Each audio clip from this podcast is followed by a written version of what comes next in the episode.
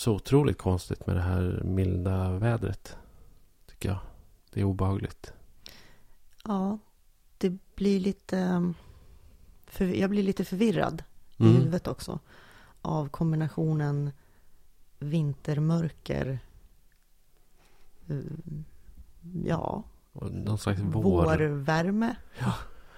Fast ljuset är ju inte som på våren. Det är det som är... Och även, alltså, även dagtid och soluppgången och solnedgången ser liksom helt annorlunda ut. Det är, som, Mm. det är det som förvirrar också tycker jag. Jag tänkte på det för eh, jag körde ju hit. Vi är i, i, eh, i Hälsingland. Mm. Eh, och när jag, när jag for hemifrån så då var det ju fortfarande mörkt. Mm. Och eh, den synen sen, alltså soluppgången och den här låga solen eh, på väg hit. Det skapar liksom ett ljus som gör att allting får en färg. Som det känns som jag aldrig har sett förut. Nej. Därför att i normala fall så brukar det vara snö Ja. i kombination med det här ljuset. ja. Eller åtminstone mulet. Ja, precis. Det är grått kanske, Ja. regnigt. Nu var det väl Ja. strålande sol. ehm, och någon rosa, lila. Det är som att växtligheten och hela naturen Mm. fick en spännande färg. Men du hade, den, du hade det fint i din Saab då? Ja, Ja. ska du håna mig för min Saab? Nej, nej, jag, har, nej, jag har hånat dig för din bil. Så att Ja. få... Nej, nej, jag uppskattar din Saab. Jag tycker det, det är toppen. Verkligen. Det är Mm. bra. Ja, den, den går jättebra. Ja. Inga prickar i besiktningen. Nej, bara en sån sak. Mhm.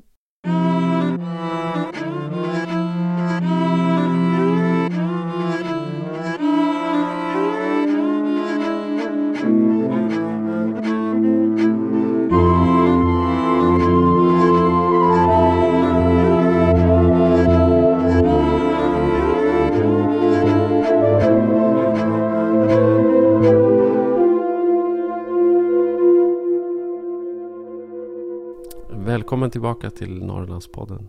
Avsnitt fyra denna säsong. Som görs med eh, trevligt spons från Akademikernas a-kassa. Hej Sofia, Hej Po! hur är läget? Det är bra. Strålande. Oj, Ja, i dessa tider. Vad hände med den politiska depressionen?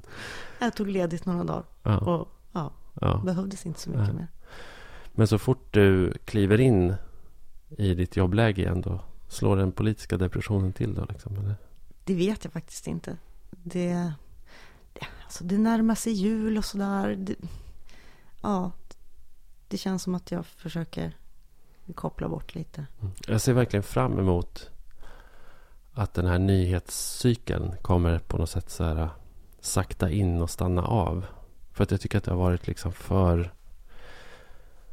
Det har varit för mycket av allt. Jag, jag tänker att jag känner mig inte säker på att det kommer att göra det. Det känns som att det kommer att kunna fortsätta och fortsätta och accelerera och, och vara över helger och allting i år. Eh, För att det känns som att det har varit så hela året. Mm. Det var inget lugnt för att det var sommar. Det, inte, det, har, inte Men varit någon, det har inte varit någon nyhetstorka Nej. överhuvudtaget sedan verkligen valet. inte. Men om, om journalisterna tar lite ledigt och slutar pumpa ut de här nyheterna. Ja, det är alltid någon som jobbar. Men, men eh, det som möjligen kan hända det är ju Dels så förlorar ju saker sitt nyhetsvärde. Mm. Eh, alltså sjunde gången regeringen kallar till presskonferens för att berätta om åtstramningar i flyktingpolitiken så, så är det ju inte en lika stor nyhet som första gången de gör det.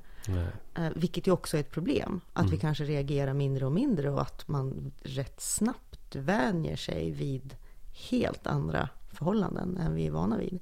Det är lite obehagligt. Mm. Och, och det är när jag påminner mig om det som jag känner att jag måste ju ha jobbhjärnan på. Jag måste ju tänka på det här. Jag får inte börja tycka att det är rimligt. Eh, Bara för att man är van. Nej, men det blir ju nästan så. Eh, Det kom att- ju en eh, ny SCB-undersökning Mm. för inte så länge sedan. Den var ju inte så väldigt rolig. Ja. Den var ju inte så väldigt rolig. Nej, eh, nej, det var den ju inte. Och, och det tråkiga med den är ju att det, att det är Statistiska centralbyrån och därmed är den ju mer trovärdig än, än de flesta andra undersökningar. Mm. Och den jämför ju då Eh, alltså resultatet från, från valet. Och Sverigedemokraterna ligger då enligt SCB nu på 19,9 procent. Mm. Och ö- ö- ökar alltså med 7 procent från valet. Och eh, alla andra i princip minskar. Man kan säga Centern, Folkpartiet och Moderaterna de ökar någon 0,2 så här. Mm. Väldigt lite, 0,1. Men i övrigt så så har ju då Sverigedemokraterna tagit. Mm. Vad, vad, vad, liksom, vad kommer alla de här Sverigedemokraterna ifrån? De kommer inte från Norrland. Nej, det är det som är det, härliga. Ja, Det är, den, det är den positiva nyheten. ja, det är den det är det som vi kan berätta nyheten. för er lyssnare nu. Mm. Att vi är inte skyldiga till detta. Nej, Nej. åtminstone inte vi som bor i de fyra nordligaste länen. Det är ju inte hela Norrland, Nej. men det är alltså Västerbotten, Norrbotten, Västernorrland och Jämtlands län. För där får Sverigedemokraterna bara 10 10,9 Mm. procent. Mm. Hälften i princip. Mm. Och det är en ökning, alltså Mm. för att vara i de länen. Men det är ju fortfarande... Alltså det är hemskt att säga att 10,9 procent för SD är lite, men Mm. så är det ju. Jag skrev ju en artikel för ett par år sedan, är det väl nu, tror jag, som handlade om Sverigedemokraterna och Norrland. Och då pratade jag med statsvetare. Och de var väl lite tyvärr inne på att det här bara är en slags eftersläpning. För det man kan se är liksom att Norrland opinionsmässigt för Sverigedemokraterna har legat ja, ungefär ett val bakom. Liksom. Eh, generellt, alltså ända Mm. sedan Sverigedemokraterna började nosa på att komma in i riksdagen så har det varit så. Men om man, om man ser historiskt på Norrland i förhållande till övriga Sverige så är inte jag helt säker på att den här ökningen kommer att fortsätta då i samma takt i förhållande till resten av Sverige med tanke på liksom det röda Norrland. Ja, det är ju på något sätt vad man jag Man hoppas. kan, man kan ju hoppas, man måste vara lite Även du som positiv. liberal ledarskribent hoppas på det. Att, att röda Norrland på något sätt bromsar. Ja, eller hoppas, men jag, jag tänker att var ska Sverigedemokraterna ta alla de här? För, för, för i övriga landet så tar de ju väldigt mycket från Moderaterna till exempel. De tar även från sossarna. Jo, fast om man tänker på... Ja, de tar från sossarna, men de tar ju... Alltså, jag de tror tar att inte så mycket från Vänsterpartiet. inte direkt faktiskt noll Nej. tar de från Ja. Vänsterpartiet. Men Eh, det är ju ändå så. Men alltså den, den grova rörelsen bland väljare, bland svenska väljare har ju varit... Alltså på 00-talet så kom det en stridström av framförallt manliga väljare från LO-kollektivet som styrde över till Moderaterna under alliansåren. Och som nu i besvikelse viker över till Sverigedemokraterna. Så att de långa kedjorna ser väl egentligen ut så att man har först varit socialdemokrat, sen har man varit moderat och sen blir man sverigedemokrat. Det finns ju andra saker som talar för att SD ska gå bra i Norrland. Som att det är väldigt populärt, det är det populäraste partiet bland singelmän. Och det är väldigt populärt bland män Mm. eh, överhuvudtaget. Mm. Och i Norrland finns det väldigt många singel, Ensamstående- ja, ensamstående ensamstående, män. Och som dessutom då Är LO. Ja, kom, kommer från det gamla LO-kollektivet. Och delar kanske det gamla LO-kollektivets besvikelse. Eh, Men sen är det, det här kanske också då bara är en eftersläpning. Men det känns som att Norrland lider stor brist på, på sverigedemokratiska politiker. Så är det ju verkligen. Det finns typ inga. Nej, och de har jättesvårt att hitta folk. Mm. Eh, Jag, när jag gjorde den där artikeln för två år sedan så intervjuade jag den som var ansvarig för liksom rekrytering av nya kommunpolitiker eh, i SD. Och eh, hon åkte runt då och skulle försöka övertala. Hon hade väl någon lista då på människor som hade anmält intresse på deras webb. Och som hon då åkte runt och tog en fika med och skulle liksom så övertala att komma ut ur, ur garderoben. Eh, och hon menade ju då att det här var ju ett fruktansvärt repressivt och hemskt samhälle där man inte kunde få vara sverigedemokrat i Norrland. Eh, därför att det är fortfarande på något sätt ett stigma. Och det är väl det kanske som statsvetarna är inne på. Att det här stigmat då försvinner. Att jag menar, i södra Sverige så upphörde det att vara ett stigma att vara sverigedemokrat för kanske fem, sex, sju år sedan. Och i Norrland kanske det är på väg att hända nu. Jag att, upplevde att det försvann helt och hållet i somras. I, I samband med den här opinionsundersökningen då som och det basunerades ut att de var största partiet ja, den plötsligt. där, men den var ju verkligen Så- inte seriös. Men, Nej, men det, men, det, men det blev rubriker på den och Mm. jag uppfattade framför allt i, i Alltså på Facebook, i mitt Facebookflöde och sådär att helt plötsligt var det väldigt många som kom ut som Sverigedemokrater och det, det är ingenting att skämmas för längre. Det där är väl såklart subjektivt. I min värld Jo, det, men- men- ska man ju verkligen skämmas så mycket så att man... Men nu pratar jag om hur Ja, jag jo, jag uppfattar den Ja. allmänna. Så. Men, men apropå Sverigedemokraterna i Norrland. eh, Den här, den här alltså det är också det här. eh, Den, den spontana reaktionen är att man vill skratta åt den här nyheten om att Sverigedemokraterna i Luleå kopierade sin budget från Mm. Lund. Ja, Så att det då i den här budgeten för Luleå kommun som Sverigedemokraterna lämnade in så fanns det alltså satsningar på skånska landsbygden Ja. med så där, för de hade bara tagit den rakt av. Så inkompetenta SD-politiker har, och då pratar vi ändå om Luleå som är en stor stad i Norrland. precis. Och där Ja. gruppledaren också eh, har en halvtidslön med, på 30 000 i månaden för att sköta sitt uppdrag.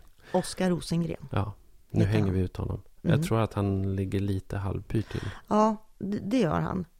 Eh, absolut. Men, men det jag tänkte komma till, det var det här att, att ja, gud, lustigt. Eh, Mm. dela på Facebook, hö, hö, hö. Eh, Mm. Men jag börjar tycka att det är mindre och mindre lustigt med den här typen av eh, eh, nyheter om Sverigedemokraterna eller klantigheter från Sverigedemokraterna just eftersom de är så stora och eftersom det här är personer som som faktiskt på många sätt har ganska mycket makt och inflytande så tycker Mm. jag det är väldigt, väldigt obehagligt att de visar sån otrolig inkompetens. Ja. Det som har hänt också sista veckan bara är ju att eh, eh, det socialdemokratiska styret i Gävle föll. Eh, och Alliansen har tagit över med stöd av Sverigedemokraterna. Eh, och då får man ju hoppas att Gävle inte blir ett skyltfönster för resten av landet. Nej. Du var ju på landsdagarna Mm. i Lund Jo, jag, och, och myste. Först var du portad och skulle inte få komma dit. Och så, så blev det lite ramaskri i media. För det var många som var portade. Och sen så fick du komma dit. Kände du dig välkommen? eh, så, Fick du kaffe? nej. nej, kaffe kostar 27 spänn. Jaha, Fick, okej. fick, det gick att köpa kaffe. Ja. Eh, nej men det var, vi, det var 70 journalister som hade akkrediterat sig och Mm. 20 av dem eh, var inte välkomna. Och jag var en av dem. Det är ju en hedersbetygelse. Ja, absolut. Jag känner att det, det, på ett sätt är det ett gott betyg att vara ut, att Sverigedemokraterna eh, ser, liksom har mig på sin svarta lista. Liksom. Jag vill inte eh, att de ska tycka om mig, så att säga. Och eh, argumentet var ju också att vi ansågs inte seriösa, eh, vi som blev portade. Eh, Men då blev det en massa skriverier så då fick vi komma till slut. Men sen, sen behandlades ju inte vi 20 annorlunda än de andra 50. Liksom, det var Nej. inte så. Eh, Däremot så har de ett otroligt märkligt beteende gentemot journalister. Vi hade, vi hade ju ett pressrum Mm. Eh, Och där kunde vi, alltså i ett pressrum kan vi förklara för de som inte är journalister och inte vet hur det brukar vara. Det brukar finnas kaffe, mackor, eh, service, alltså man, Grundläggande. grundläggande Ja. saker. Det brukar finnas papper i olika högar och dokument och sånt man behöver Mm. ha. Och det, ja, det brukar vara ordnat. Här eh, fanns det då, det fanns eluttag. Mm. Det, det var ju bra. Så vi kunde jobba. Och så fanns det en storbildsskärm där vi kunde följa då det som hände i kongresshallen. Mm. Och det var ju faktiskt en jäkla tur. Eftersom inne i kongresshallen fick vi inte sitta. Fastän det fanns platser. Det fanns jättemycket lediga platser. Men det var ju en markering. Att vi fick inte sitta ner. De hade alltså satt upp som en, som här avspärrningsband längst bak i lokalen. Mellan de bakersta stolsraden och ja, en bit ut så hade de gjort som en liten folla. Där de pekade in journalister och där skulle vi stå och trängas. Helt bisarrt faktiskt. Eh, och, och, som sagt, det fanns jättemycket platser. Varför gjorde de så? Eh, jag frågade inte.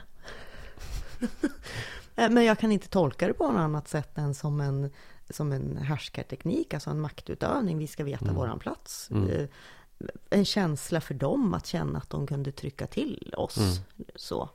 Men de är ju roliga med det där också. Många har kanske sett det här klippet som har åkt runt på, på nätet också med Mattias Karlsson där han står i direktsändning i SVT Forum och säger att eh, de här kommunistmedierna filtrerar och censurerar precis allt som SD säger.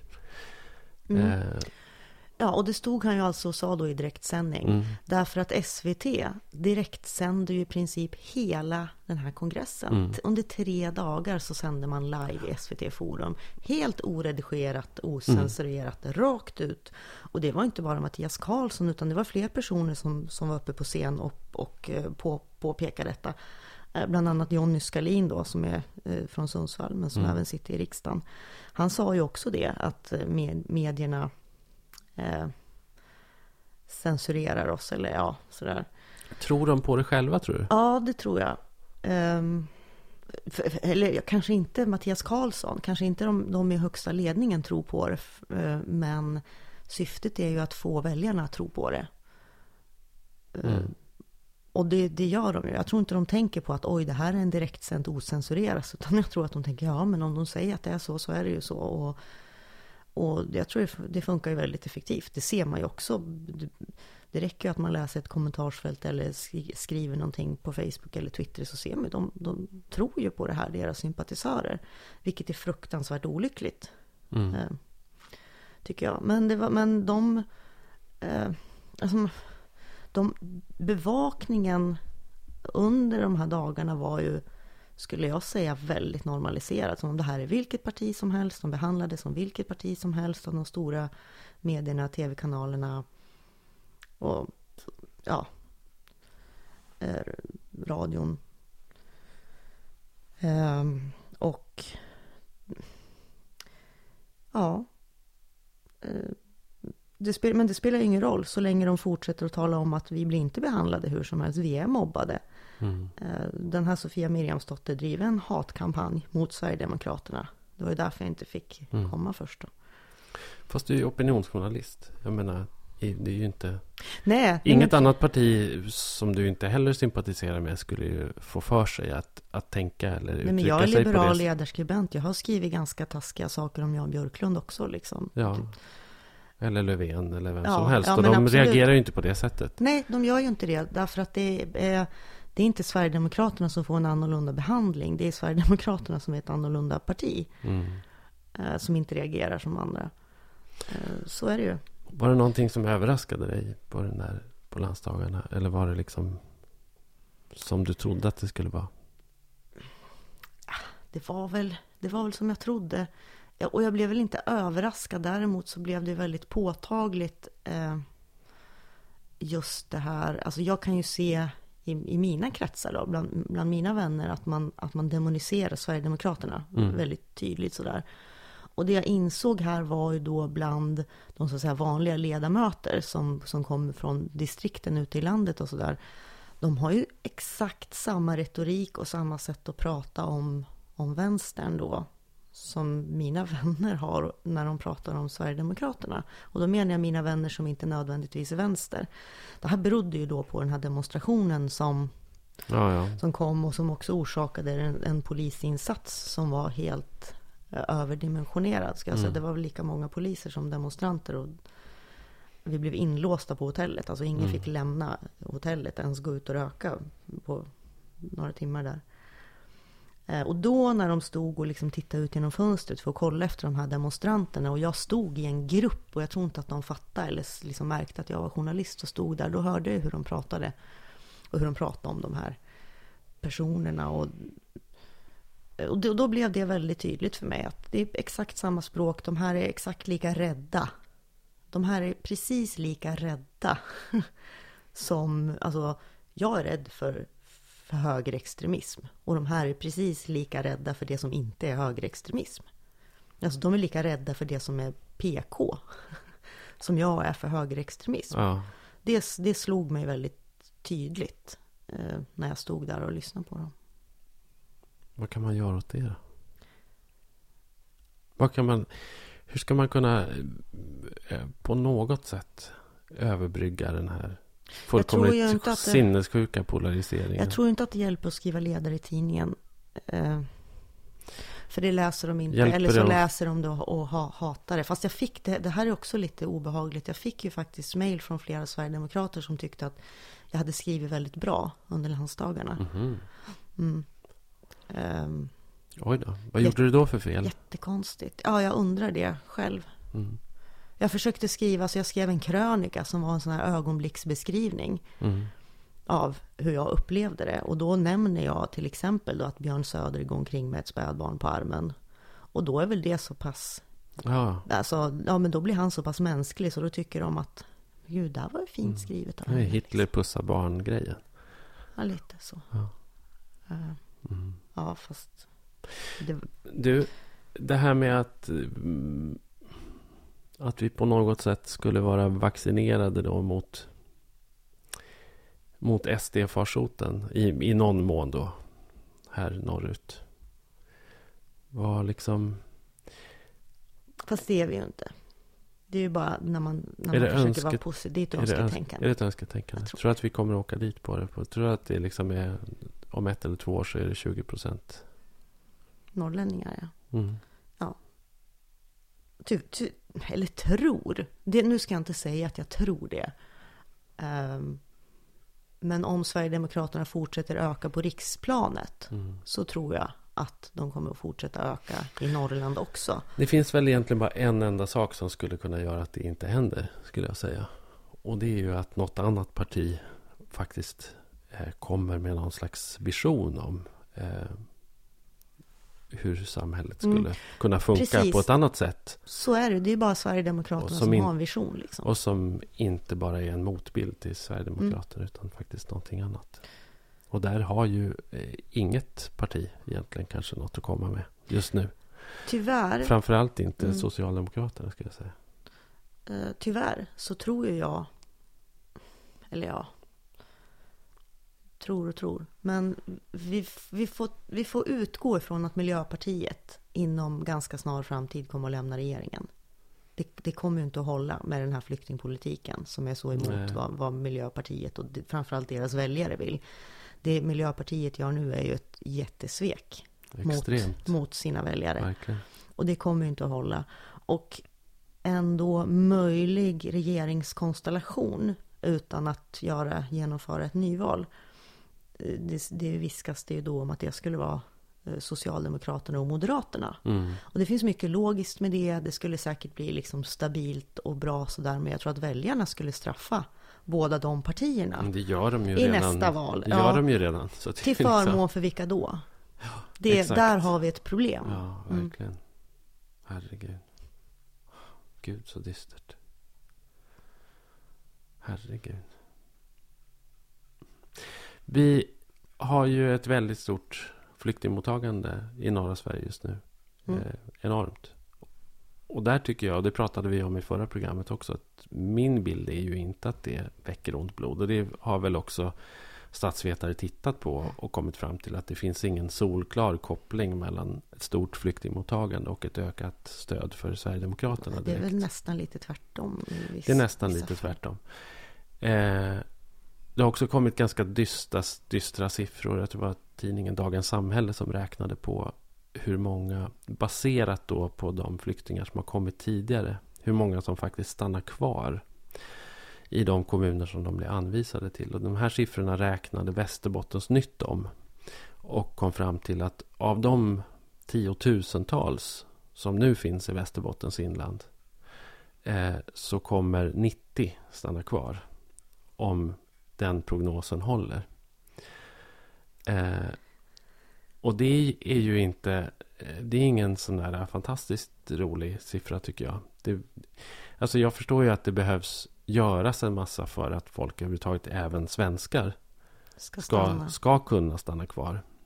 Eh, Men det kommer ju, alltså för svenskar, det är ju det. Alltså, svenskar kan ju stanna kvar åtminstone nu då ett tag till, i vissa fall tack vare flyktingarna. Ja, är För det. det har ju kommit sådana nyheter också. Åh, här kom de här barnen som gör att vi slipper lägga ner skolan. Och här kom det här kundunderlaget som gör att den här eh, butiken så. kan Jätte- fortsätta jättemycket så. finnas. Ja, så att, så, Och dessutom ger det massa arbetstillfällen. mm. Men det är ju inte riktigt samma sak som att eh, de här flyktingarna kommer att bo kvar om två år. Nej. Eller om tre år. Nej. Och jag tänkte på det här Men, men, men, men jag, tänker, Ja. jag tänker på det också, om man, om man ska utgå från den här prognosen som bygger på hur det har varit hittills, med tanke på att eh, den här flyktingströmmen som är nu är så exceptionell för, för Sverige också, och, och det är någonting nytt och annorlunda. Kan, alltså finns det någon chans att, att resultatet kommer att bli ett annorlunda, kommer att bli annorlunda den här gången? Jag tänker också att de är fler. Eh, Det kanske är fler som kommer till samma ort. Ja, du menar Tidigare kunna- har det varit färre som kanske, jag vet, alltså jag vet Att det uppstår inte. en kritisk massa och Ja, en lokal som- kultur. ja, Och, ja, ja, det kan man ju hoppas. Men sen är det ju ändå så banalt att det måste till någon, någon typ av eh, alltså, arbetstillfällen. Och då tänkte jag på ett av de två partier som nu i den här liksom, vinden som blåser nu faktiskt står upprätt och vill, vill liksom värna asylrätten och hålla Sverige öppet. Det är ju Vänsterpartiet och Centerpartiet. Och Annie Lööf blev intervjuad i DN häromdagen. Mm.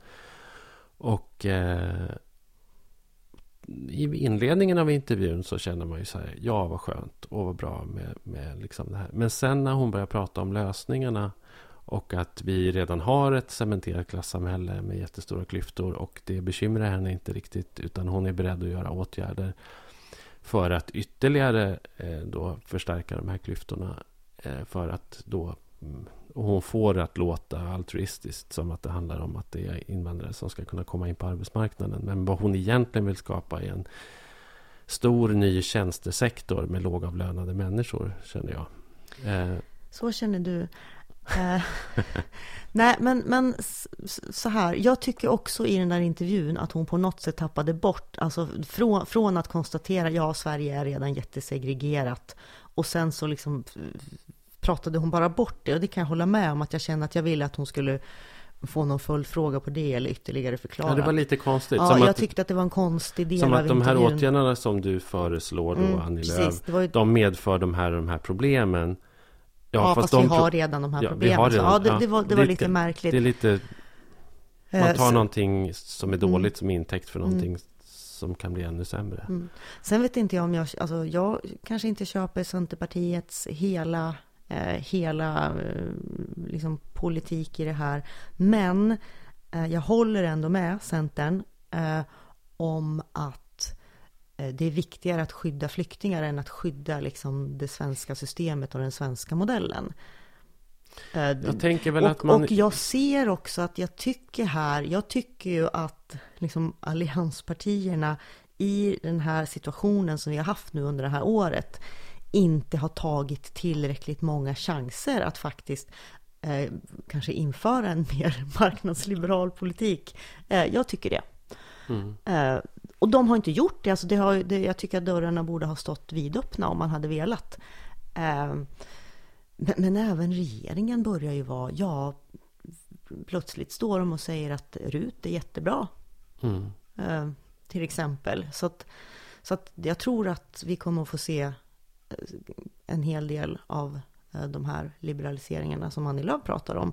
Och jag ser det som positivt och det handlar inte om att oj, vi får hit massa flyktingar så nu skapar vi en låglönesektor, utan det här är ju politik som jag tycker borde ha genomförts ändå, så att säga, mycket av det. Mm. Fast det kändes Men, lite men som att hon vet vill... vi ju att du och jag inte är överens. Nej, fast det är intressant i den här kontexten tycker jag. Och jag tycker det var lite ruttet av henne att vilja liksom använda flyktingarna som murbräcka för att genomföra försämringar i arbetsrätten. Det, det tycker jag är lite så här, ah, det är lite, då, då tycker jag att det är lätt, då tycker jag det är bättre att i argumentationen åtminstone separera de två sakerna och så säga så här, ja, jag vill av ideologiska skäl försämra arbetsrätten. Och sen så tror jag att det skulle gynna eh, integrationen. Eh, Fast det är ju inte, att, det är inte som att hon helt plötsligt kommer och säger att hon vill försämra arbetsrätten. Det är ju inte en nyhet. Däremot att hon upprepar det och utifrån situationen vi har idag säger att det här är en del av lösningen. Det är ju precis som alltså den, här, den här diskussionen. Det är ju, vi pratar ibland om att ja, men vi, vi har varit bra på att ta emot flyktingar men vi är dåliga på integration, säger mm. vi. Ja, men integration handlar ju om det. Det handlar ju om att det ska vara lätt att få jobb, det ska vara lätt att bygga bostäder, vi måste liksom luckra upp regler för sånt också. Det är flera punkter i det här eh, som borde ha gjorts tidigare och som skulle ha underlättat integration på flera olika områden. Sen vet inte jag exakt hur långt jag tycker eller jag är beredd att gå. Men det finns, det finns mycket att göra. Nattväktarstaten nästa. Nej. Det... Jo, nattväktare.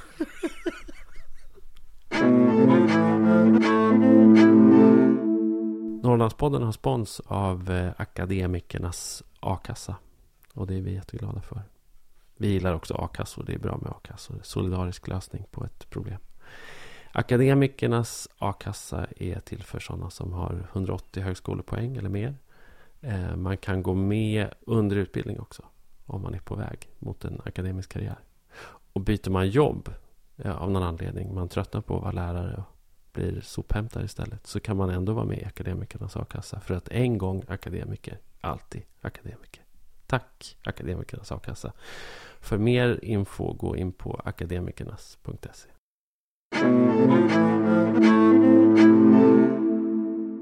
Ska vi vara lite så halv oseriösa en stund? Eh, kan behövas kanske. Ja, för att, eh, det finns en dating eh, som heter mötesplatsen.se som har haft någon omröstning om vilken som är den sexigaste dialekten. Mm. Mm. 4 878 personer har svarat. Och vilken vinner? Ja, det måste väl vara någon dialekt norröver. Ja, man hade kunnat tänka sig att det kanske var så här västerbottniska, Ume, nej, norrländska. Vad nu det är för mm, någonting. Mm, precis, för det är jättekonstigt. Det här har vi väl pratat om förut, men, men om det finns en dialekt som heter norrländska så finns det tre dialekter i Sverige. Mm. Norrländska, mm. svealändska och götaländska. Men på andra plats kommer göteborgska. Mm. Och sen värmländska, skånska, gotländska, dalmål, småländska, västgötska och halländska. Och östgötska var inte ens med? Nej, inte på den här listan. Nej, det kan jag förstå faktiskt. Mm. Men, uh, men alltså det här är ju, det, vad man ska försöka tänka efter vilken typ av norrländska de hör i sina huvuden när de tänker på det. Är det är det, det som, det är så det som Lennart Jäkel pratar typ? Ja, det är väl den här lite sjungande Alltså det är, det, jag tror att det handlar det mest om en, en riktig, betoning. En riktig kar som ja. pratar en sån där... Ja, det är så väldigt ohett alltså. Är det det? Ja. Tycker du det? Ja. Men det finns ju fruktansvärda norrländska ja, dialekter också. Ja. Särskilt om man räknar in Gästrikland. Och liksom så här, det, det är Sveriges fulaste. Ursäkta alla lyssnare i Hofors. Men alltså herregud. Det, Hofors ligger också i Norrland. Och där pratar man ju liksom på ett sätt som är fullkomligt orimligt. Faktiskt. Jag kommer från Sundsvall. Då. Jag tror ja. inte att någon tycker att Sundsvalls dialekt är, är hett. Mm. Och eh, för att exemplifiera då med en väldigt simpel mening som sammanfattar Sundsvallskan så är det Är du dum i huvudet? Är du dum i huvudet? Är du dum i huvudet? Dum i huvudet. Dum i huvudet. Ja. Det låter Ska vi ligga? det, nej, eh, är du dum i huvudet? Är du dum i huvudet? Mm. Mm. Eh, jag ska ge ett annat exempel. För, mm. att, för att ingen människa i världen kan tycka att det här är sexigt. Nu, det här, jag ska läsa till nu faktiskt ur en, ur en bok av eh, Nils-Erik Sjödin som skriver poesi på ångermanländska. Mm. Och eventuella ångermanlänningar får ursäkta mig om jag råkar snubbla lite här. Eh, jag är uppvuxen i och för sig med den här dialekten. Min mamma pratar fortfarande ganska mycket mm. så här. Men, men jag är dålig på att härma. Det här är alltså då en dikt som heter Känslan. Mm. Mm. Känslor. Mm. Du, du översätter. Mm. mm. De säger att man ska vara försiktig vid känslan. Vi hade ju sällan tid att känna det. Men någon gånger man gjorde, några vrake till här i bröstet bra nog riktigt. Då man var ensam här i Timmeköja och det var miltals åt folket. Mm. Det här är inte, det här, det är ingen som kan gå igång på det här sättet Det och finns prata. säkert någon. Vem vet? Jag ville också med det här illustrera att det finns många olika dialekter Mm. i Norrland. För att jag pratar ju per definition norrländska eftersom jag är född, uppvuxen, alltid har bott och fortfarande bor i Norrland. Mm. Men det är på, jag, jag, vill inte, jag hoppas att inte mitt vardagsprat påminner om, om det jag Nej. nyss läste. Nej. Nej. Kan det vara Arjeplog kanske? Så här, Kom du hit med taxin igen, Ja. kör jag öronen av. Ja, men det gjordes ju faktiskt då en egen liten omröstning eh, att bero på det här. Ja. Som skulle då rösta fram den, bäst, den sexigaste dialekten i Norrbotten. Ja, ja. Och då vann Arjeplog. Ja, ja, men det är Mm. jävligt skär i öronen av dig. Ja, det går ju bra. Ja, nu när, alltså jag, hade inte, jag har inte tänkt på det här på flera år. Men jag kommer ihåg en gång när jag bodde på Stadshotellet i Skellefteå. Och hade beställt väckning för jag skulle med flyget. Och nu snackar vi 20 år sedan eller sånt där. Och eh, då, blev, då ringde det på telefonen och så lyfte jag luren. Och så, så var det ett automatinspelat eh, meddelande. Eh, med någon kvinna som sa på eh, sjungande Skelleftemål att eh, God morgon, det här är ditt väckningssamtal. Jag hoppas du får en bra dag. Men- Och så, så gick det där på repeat. Så jag låg liksom med luren och bara så här. Åh. Ja, men det är ju fint. Och jag vet inte om det var sexigt egentligen. Kanske Nej. mera gulligt än sexigt. Men, men jag har nog alltid hållit, efter, den, efter det ögonblicket så har jag alltid liksom hållit Skelleftemålet som relativt högt. Jag håller ju, jag håller ju eh, alltså Tornedals, alltså prata i Kiruna. Mm. Som låter lite lätt som att bryta på finska nästan. Mm. Det tycker jag är väldigt, väldigt. Det är också snyggt där, del. deras sätt att liksom här nästan svälja orden halvvägs. Så att det, hackar upp sig på något sätt. Det, tycker jag, det kan jag också tycka är väldigt snyggt. Men jag har Ja. aldrig, aldrig tänkt på sex. Ja, Jag gillar, jag gillar väl det där eh, välartikulerade. eh, Som, som Ja. blir mer ju längre norrut man kommer. Du hade också någon... Jag har fler listor. ja, Ja. Eh, jag bävar. Mm. Ja. Ja. Po är alldeles röd om kinderna Mm. nu. Eh, nu ska vi då prata om Sveriges kåtaste kommun. Ja. Ja. Okej, hur, har, hur har den gjorts till att börja Nej, med? det, Vad- det, här, det här handlar ju alltså då om något företag som säljer sexleksaker och som har fört statistik då över var man säljer bäst.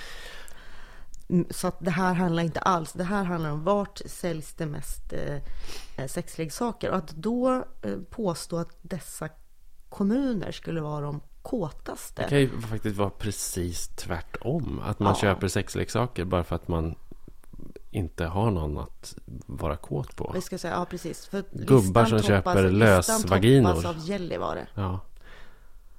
Och alltså nu har inte jag siffror på det här, men, men någonting säger mig att det bor många ensamstående män i Gällivare. Kanske. Jag vet inte. Ja, antagligen. Ja. Mm. Eh, Med på listan, lite överraskande, eh, tvåa kommer Karlstad och, och, sen kommer Umeå. Mm. Det är lite överraskande tycker jag. Karlstad, är de Umeå. extra experimentella i Umeå? Ja, Och, och. Lund kanske. Mm. Eh, Men kanske sen, är så här Umeås gay-community som kör hårt med. Ja. Ja. sen så finns ju också då Lycksele och Jokkmokk Mm. eh, med på listan. Så Mm. det är fyra Norrlandskommuner. Av På- tio i topp. Mm, det är ju imponerande med tanke på hur få det bor i de där Mm. kommunerna. Jag såg någon, någon som hade räknat ut eller eh, gått igenom hela listan och Kramfors är då den kåtaste kommunen i Västernorrland. Ja, så att eh, där köper de mer sexleksaker än vad vi gör i Sundsvall, Örnsköldsvik och Mm. Härnösand, Mm. Sollefteå.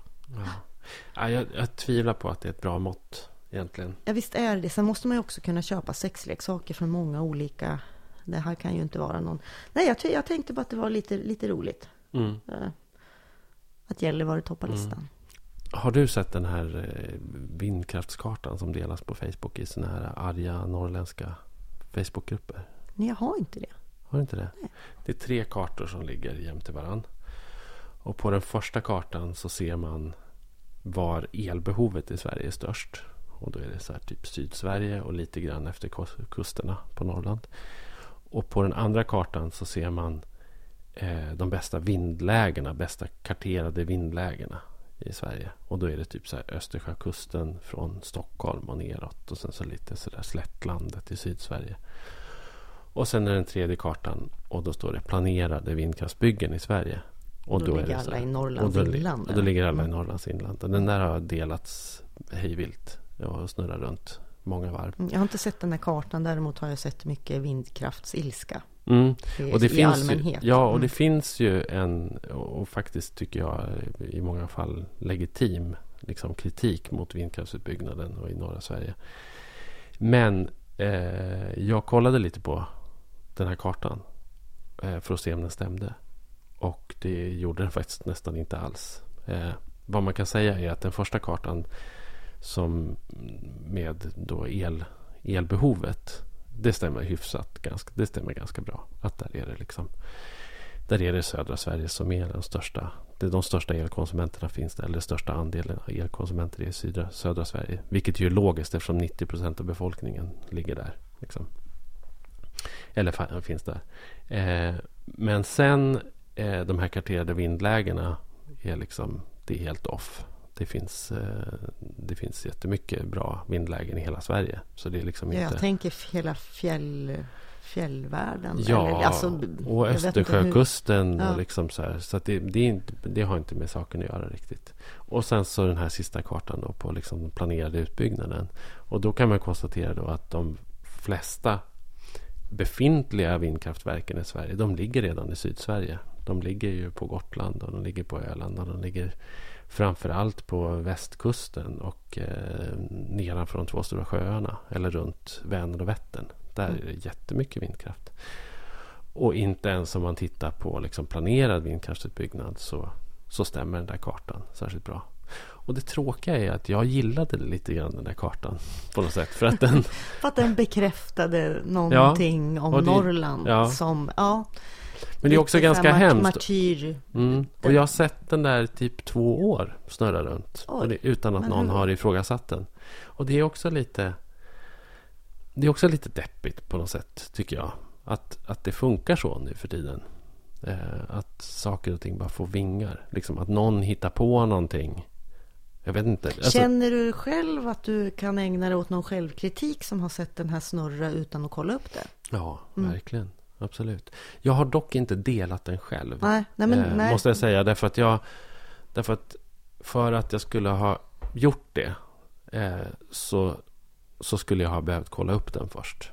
Mm. Eh, och därför delar jag den inte. Nej, men det är ju också, alltså det är ju djupt mänskligt att det som bekräftar ens världsbild vill man gärna tro på. Mm. Och ta lättare till sig som fakta. Eh, men just eftersom det är så djupt mänskligt så blir det ju ännu viktigare hela tiden att ifrågasätta och faktiskt våga utmana mm. sina egna föreställningar även om man visar sig att man har helt fel. Mm.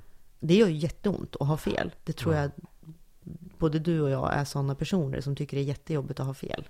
Ja, det är inget kul i alla fall. Nej, det, det nej men det är inte nej. kul. Och jag menar, det här visar ju verkligen bara på hur det funkar med våra filterbubblor och våra liksom, med mediakällor. Och, och jag menar, det här var ju bara en relativt oskyldig eh, liten JPEG på, på Facebook. Och då kan man ju tänka sig liksom alla dessa faktauppgifter och grafer mm. och eh, liksom den fejkade statistik som snurrar runt på de här alternativa rasistmedierna. Ja, och som liksom. snurrar runt på Facebook. Eh, för jag menar, även på Facebook finns det väldigt många bubblor. Mm. Um, ja, mitt, mitt Facebook är inte ditt Facebook. Nej. Även om vi kanske har några gemensamma eh, vänner i flödet mm. så är det ju så. Ja. Nej, men det är läskigt i alla fall tycker jag. Men, men samtidigt, så här, ja, glädjande. Sen tycker inte jag i och för sig att man behöver, och det, och det är väl också därför jag inte liksom har delat den eller intresserat mig supermycket för den här kartbilden tidigare. Att jag behöver inte riktigt den heller för att kunna argumentera emot uppföranden av, av jättestora vindkraftsparker i Norrland, Norrlands inland som, som lokalsamhället inte tjänar ett öre på. Därför att jag Och som lokalsamhället liksom... inte behöver heller. Alltså Norrland kan ju försörja sig på energi. Oh ja. Mycket gott. Många gånger om ja. är det så. Så, ja. att, så, att, så att den egentligen... Eh, alltså hade den där kartan varit sann eh, så hade den ju liksom eh, förstärkt mm. en argumentation. Men man behöver inte de där kartorna heller för att bedriva den typen men, av Men det man behöver de här kartorna till för att bedriva argumentation och, och då tänker jag särskilt om, eh, alltså om man nu har en sån här karta som stämmer. Mm. Det är ju att många inte orkar läsa långa tidningsartiklar, de orkar inte lyssna på en timmes podd eller de tittar inte på nyheter. Mm. Eller, och då kan en, en enkel grafik eh, vara jätte, jättebra för att sprida vettig information. Mm. Ja, visst. Så, så, att, så att det är väl klart att vi behöver den, behöver den typen av media, så att mm. säga. Ja, absolut. Eh, Men det är också väldigt kontraproduktivt. Jag tänker, jag menar så här, alla människor då som har köpt hela det där budskapet i de där kartorna och som sen då kanske möter någon och viftar med dem där eller ska argumentera någon som då är liksom väldigt pro vindkraftsutbyggnad.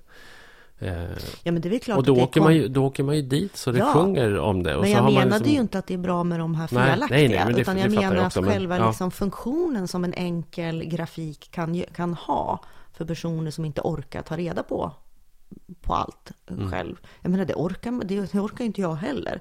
Jag orkar inte ta reda på allt om allt, så att säga. Man orkar ta reda på saker om sånt som man faktiskt intresserar sig och bryr sig om. Mm. Ja, visst. Ja. Äh, det är svårt, att bero på liksom ansvar. Eller vi pratade förut om hur, hur kan man göra? Eh, hur kan man göra för att stoppa den här utvecklingen, Sverigedemokraterna? Mm. Jag, jag svarar aldrig riktigt på det. Men hur kan vi göra som journalister? På, kan du svara mig på det? För att stoppa den här desinformations... Ja men sånt görs ju hela tiden. Alltså det tycker jag verkligen att folk anstränger sig för. Journalister anstränger sig för. Och bloggar och liksom olika forum. Och att man försöker nå ut med korrekt information. Eh, men problemet är ju att den här gruppen människor då som tror på Sverigedemokraterna. De misstror ju också. Eh, enligt samma logik. Eh, mm, alla alla andra det. mediekällor. Inte bara det. De har ju till och med en logik som är så här. Har du sett det här argumentet som jag också har spridit och som är autentiskt? Mm. Mm. Eh, där då någon har delat någonting som är fel. Mm. Någon påpekar det i kommentaren på mm. Facebook att ja, men det här stämmer ju inte. Det här är ju falsk information. Och eh, personer som har delat eller om det är någon annan då som svarar skiter väl jag i, det är för jävligt ändå. Ja. Ja. Och, och med, den, eh, med den inställningen så kan vi ju inte göra någonting. Nej. Känns det som. Men då tror jag på nästa steg som jag inte riktigt, vi kom aldrig dit förut. Men det är ju att försöka prata med människor öga mot öga. Mm. Så jävla många nu för tiden bara. Det är många men, men vi är fler. Och inte fan vill jag prata med dem heller. Men vi är ju fler. Ja. Huvudligen. Ska vi avsluta med ytterligare något deppigt? Ja, det här är ju också en gammal nyhet fast just den här är ny. Eh, mm. Men eh, SVT, eller ja, det här är Utbildningsradion, men mm. det är mm. public service. Mm. Eh, lägger ner sitt, eh, eh, de har en liten redaktion i Sundsvall mm. som är den sista då utanför storstäderna och i Norrland som lägger ner vid årsskiftet. Så då finns Utbildningsradion kvar då bara i Stockholm, Göteborg och Malmö. Eh, och argumentet och är lysande. Då, ja, eh, vi bevakar Norrland bäst genom att inte ha ett fast kontor. Och det är ett direkt citat. Det är formulerat så då på Sveriges ja. Radios sajt. Ja, då torde det mm. väl vara det. Som ett direkt citat. Men alltså vad, hur, hur, hur tänker man då? Liksom vad, för det sa ju också, det, det, det, det sa måste... ju Aftonbladet, förlåt, jag bara, mm. det sa ju Aftonbladet, Expressen, Svenska Dagbladet och Dagens Nyheter när de stängde ner sina lokalkontor. Mm. Och sen när de eh, kickade alla sina korrar. Mm. Och, det, och det sa TT när de stängde ner också eh, för två år sedan. Men vi kan konstatera att bevakningen har blivit sämre. Ja, det är inte verkligen. tu tal om det, vilket Nej. vi också pratade om sist. Ja. Eh, Men, men hon fortsätter att argumentera så här, Elin, Elin Andersson Mm. eh, på Utbildningsradion. eh, Att vi vill ha loss mer pengar för att kunna vara mer flexibla. Och jag vet inte om tanken är då att istället för att bara sitta några personer i Sundsvall så ska man kunna anlita en frilans. Och det här är också en sån här eh, Sveriges Radio, Utbildningsradion-grej, att man ska anlita en frilans för nästan inga pengar som ska göra lite mer och som kanske har man tur sitter i, i Norrbotten. Men men min fråga är, hur många frilansjournalister med radiokompetens finns det i Norrland?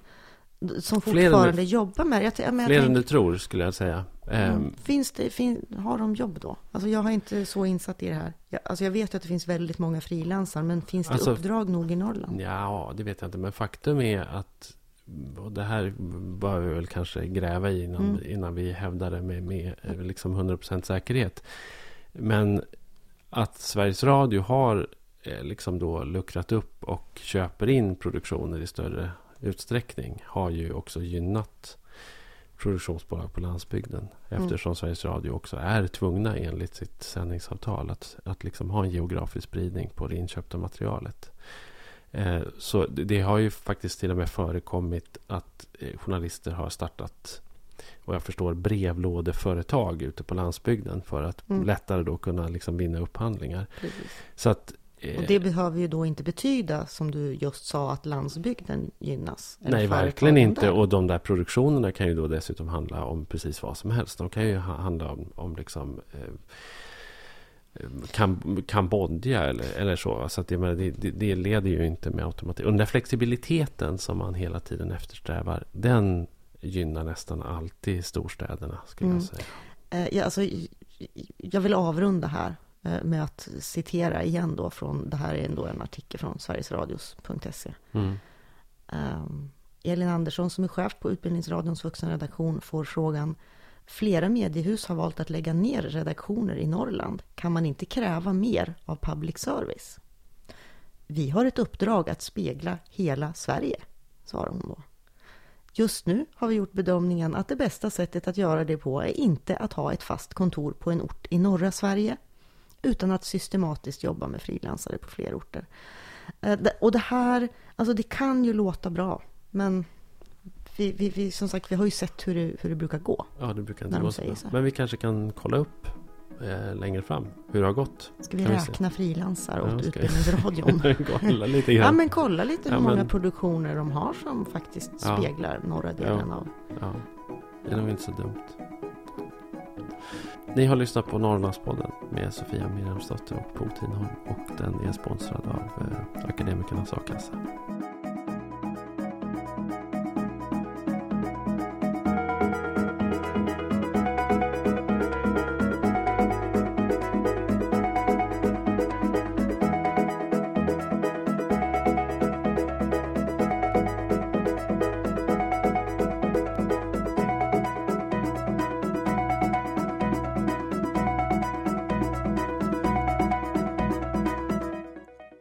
Norrlandspodden är en produktion från Teg Publishing.